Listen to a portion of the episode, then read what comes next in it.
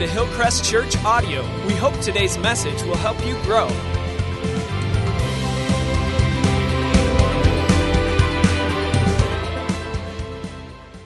So, we wanted you to hear a story about small groups. And the other thing we wanted you to hear this morning is some of the kind of biblical foundations for small group ministry. And really, small groups is what we call, but really we're talking about relation, relational discipleship groups. Groups, uh, small groups where people know one another, know one another's lives, and are able to walk after Jesus with one another. And so we said we should invite a foremost expert on small groups to come share with our community. And so we invited Lynn Gill to share with us. Lynn, yeah, you can come on up here, Lynn. Lynn and her husband and the kids have been part of our community for years. Lynn is a vice president for InterVarsity, responsible for the college campuses and universities in the western U.S. And if you're not familiar with InterVarsity, it is a small group. Um, it's a small group ministry for college students, among other things. Um, before that. Lynn, and I, this may embarrass you, Lynn, but I love this about you. Lynn earned her PhD in analytic chemistry, um, which is about small groups of chemicals, molecules. I don't know. I don't, but, you know, for me, I decided to just skip the analytic chemistry PhD before vocational ministry, but I get that there's, you know, different people take different routes. Um, but they, uh, they lead a small group in Hillcrest uh, as well, and I'm grateful for you and the gift you and your family are to this church. So thanks for preaching today, and I'll let you, you. be here.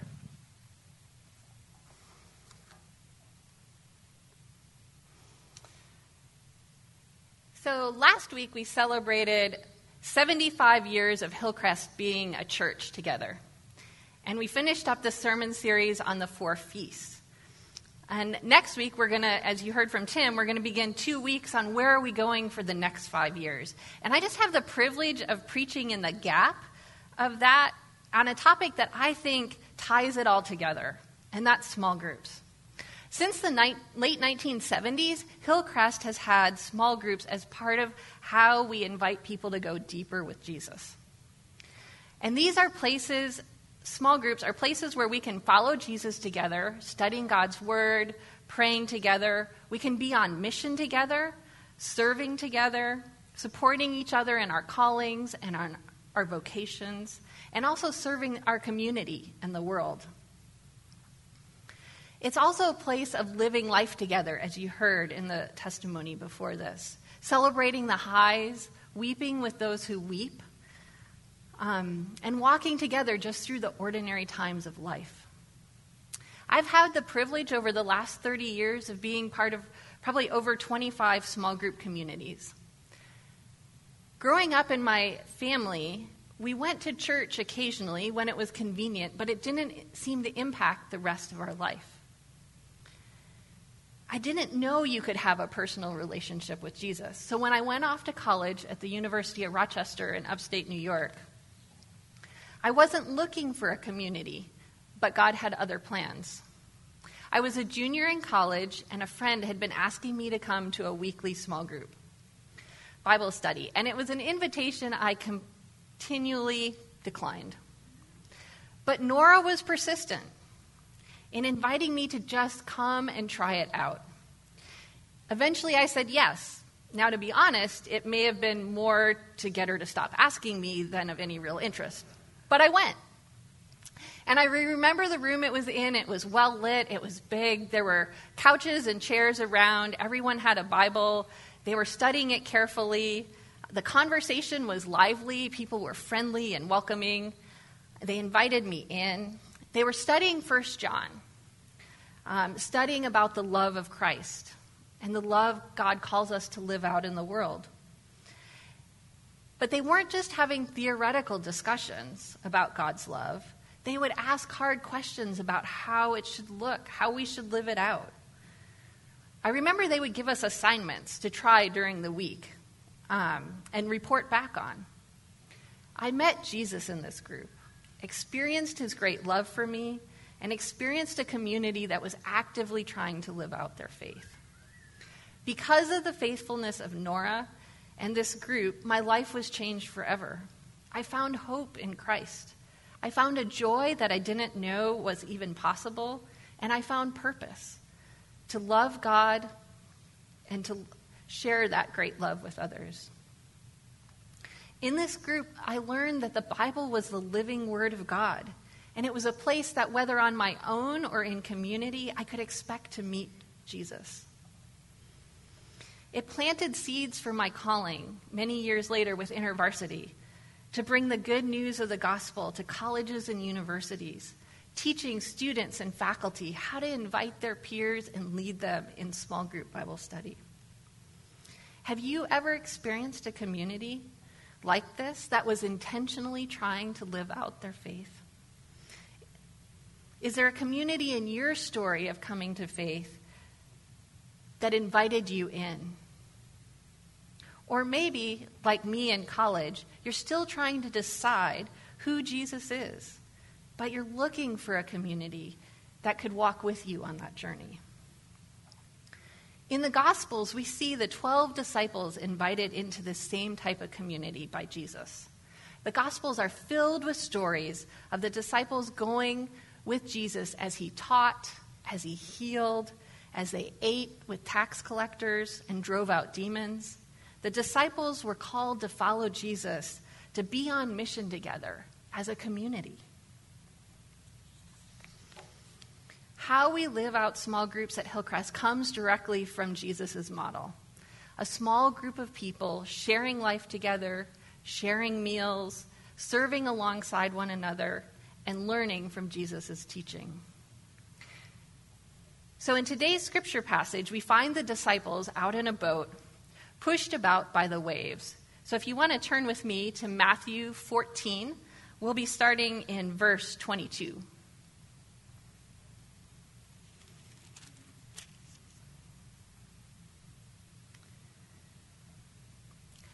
Immediately, Jesus made the disciples get into the boat and go on ahead of him to the other side, while he dismissed the crowd.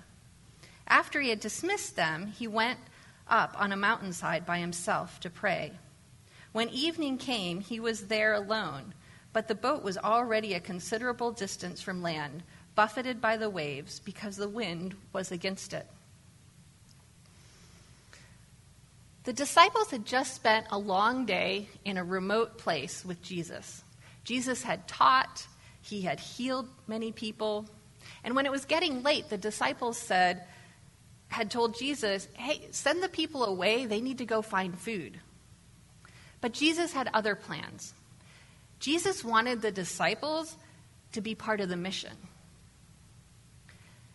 So the disciples hear Jesus pray and they see him break bread. They see the bread multiplied and passed out. They're, they help in that. And then at the end, they collect up 12 baskets of leftovers when they never thought there would be enough. The disciples had helped Jesus miraculously feed over 5,000 people that day. And then they were sent out in this boat. So I imagine the disciples continued to discuss the events of the day as they were in the boat what they saw, what they heard. Can you believe the woman who was blind who can now see? Did you see that little boy who was lame, who was healed, and can, was jumping around and laughing with his friends? Can you believe we had enough bread and fish to feed all those people? It's in community that we can remember what the Lord has done. And this is one of the ways that we go deeper with Jesus in community. It's by remembering what he has done and giving thanks. We remember by testifying to what the Lord God has done throughout the week. We remember by studying the scriptures together and asking questions about what we see. One thing I love about our Hillcrest small group is how each week we spend time sharing praises and prayer requests. We share praises about how we have seen God work and answer the prayers from the week before. Sometimes those prayers are answered the next week, but sometimes it may only be as we look back over years that we see God has answered a prayer. And sometimes they're not answered, or they're not answered in the way we had hoped. Our small group walked with me over the last six years of my mom's continual decline with dementia and Parkinson's. We prayed many times One of those prayers I remembered was when we needed to find a place that could care for her. And we saw God answer in a beautiful way. He provided a Christian facility that cared and loved for her well to the very end. We prayed for someone's young niece who had cancer for over three years.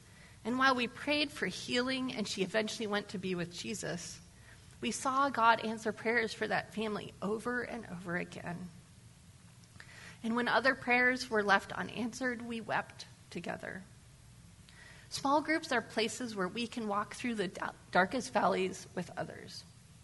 But they're also places that we get to celebrate the joys of life Celebrate new life, whether that's a new physical birth or a new spiritual birth. We can celebrate new jobs, new homes, marriages that are getting a second chance, and restored relationships with children. Let's return to these disciples in the boat. The night goes on, they continue to strain at the oars. Little progress is being made as they're blown about by the waves. In verse 25, we see shortly before dawn, Jesus went out to them, walking on the lake. When the disciples saw him walking on the lake, they were terrified. It's a ghost, they said, and cried out in fear. But Jesus immediately said to them, Take courage, it is I. Don't be afraid. Lord, if it's you, Peter replied, tell me to come to you on the water. Come, he said. Then Peter got down out of the boat, walked on the water, and came towards Jesus. I wonder if Peter, in that word come, remembers the time that when he and Andrew were fishing and Jesus came and said, Come and follow me. And from that point on, Peter's life was changed forever. It's evident in the moment that Peter recognizes Jesus' voice when he says, Come, and he forgets everything else the wind, the waves. He climbs out of the boat and goes towards Jesus. I wonder if Peter's bolder because he had the other 11 disciples in the boat with him. I wonder if the other disciples were bolder later in their faith because Peter took a risk and stepped out of the boat. We do know that Jesus invited Peter to step out of the boat in the presence of the other disciples. My friend Nora was faithful in inviting me to come to the small group, asking again and again. She would say she was bolder because she was part of a small group that was encouraging her to go beyond her comfort zone and invite people to come and meet Jesus. Her act of stepping out of the boat, like Peter. I'm forever grateful to her and the small group because I know that behind the invitation, the Lord was calling me to come and follow him. Before I followed Jesus, I got into a boat with other followers who pointed me to him. We want small groups at Hillcrest to be groups of people brought together because of Jesus. And like those disciples in the boat, find Jesus up in their midst. We want small groups to be groups that get to witness people responding to the invitation of Jesus to get out of the boat. Whether that's the first steps of faith or trusting Jesus in some new way. So back to Peter in verse 30. But when he saw the wind, he was afraid, and beginning to sink, he cried out, Lord, save me. Immediately Jesus reached out his hand and caught him. You of little faith, he said, why did you doubt? And when they climbed back in the boat, the wind died down then those who were in the boat worshipped him, saying, Truly, you are the Son of God. We see here that Peter gets distracted by the wind and the waves and begins to sink. But Jesus reaches out his hand, pulls him in. They climb into the boat, and the wind dies down. And the disciples are in the boat, they worship Jesus, saying, You truly are the Son of God. The community recognizes together who Jesus is, and their response is worship. They have seen Peter step out of the boat and walk on water like Jesus. They've seen the wind calm down when Jesus steps into the boat, they saw the 5,000 fed, they saw people healed, and they recognize who Jesus is one who has power to calm the seas, to heal the sick, to feed the masses, the Son of God. Our small group communities should be places to help us to go deeper with Jesus, and they should cause us to worship the one and only Son of God. Well, I've been in a lot of different small groups over the last 30 years, some with college students, some with multi generational groups, some groups exploring faith for the first time, some with longtime followers of Jesus. Sometimes we studied the New Testament, sometimes the Old Testament, some that lasted for six weeks and some that lasted for six years. Sometimes they were people I knew well, but often God invited in new faces. But the common thread through all of these groups were they caused me to worship Jesus and to live bold, boldly for him. A small group isn't just a group of friends gathered together. It's not just a group reading the same book or just serving together or just studying the Bible. Everything a small group does should lead us to worship Jesus. Sharing meals, studying scripture, serving together, taking risks for Jesus together, and remembering. Remembering how great the God is that we follow. What risks do you feel Jesus calling you to take this fall? Who's in your boat watching, encouraging, and celebrating you to take risks with Jesus? So, I have some applications, some ideas for how we can think about getting out of the boat. And I've kind of broken it into different categories. So, kind of see where you fit and pick one that might um, help you. So, if you're a committed member of a small group, would you consider stepping out of the boat and pray about leading a group in the spring, possibly? Helping others to follow Jesus together? I'll let you in on a secret. Um, the best way to grow your faith in Jesus is to lead a small group. And if you want more information, you can reach out to Alex Aline or Tim Nip. They'd be happy to get you connected. Or maybe you want to just help plan a service project for your group so you can be on mission together. You don't have to feed 5,000. Um, the Southside Food Bank and Lighthouse Mission can always use help. Or maybe you want to just call or text or check in with people in your group um, to, so that you can live life together more deeply. If you're more of what I would consider maybe a lukewarm member, coming when it's convenient, or observing rather than participating, would you consider saying yes to regularly um, attending? We have to be present to follow Jesus together. Or maybe you want, um, you'd be willing to share vulnerably. Because we need to know what we're each struggling with in order to be on mission together. And I encourage us all to persevere through conflict. Life together can be messy, but it's richer when we lean in. Maybe you're new to small groups or new to Hillcrest Church. Maybe what you need to do is take a risk and say yes to pursuing Jesus in community. You can email HC Bellingham, smallgroups at hcbellingham.com, and they will help you get connected to a group where you can follow Jesus together, be on mission, and do life with others. And for current small group leaders, I want to say thank you.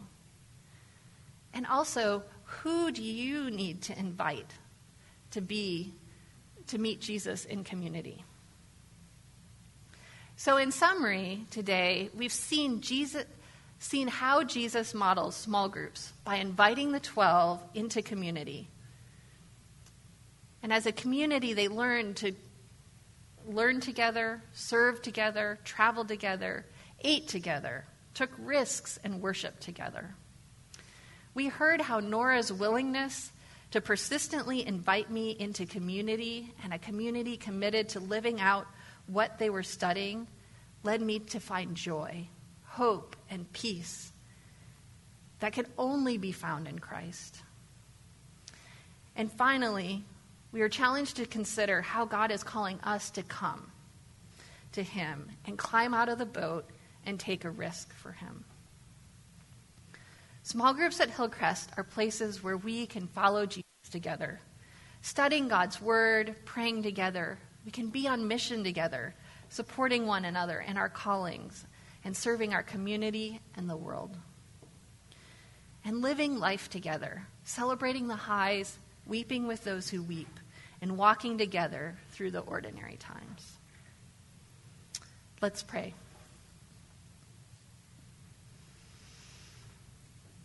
Dear Lord, we thank you for those small group communities that have impacted each of us, those that took risks to invite us in, and those that welcomed us into your presence. Lord, help us to all hear your voice to come and to follow. And Lord, and to step out of the boat. Each show us each one way where we can take a risk for you. And Lord, thank you for being a God who never stops inviting us to come and follow you. Thanks for connecting with Hillcrest Church. For more info on this and other sermons, visit us online at hcbellingham.com or join us at 9 or 11 a.m. any Sunday morning, 1400 Larrabee Ave, Bellingham, Washington.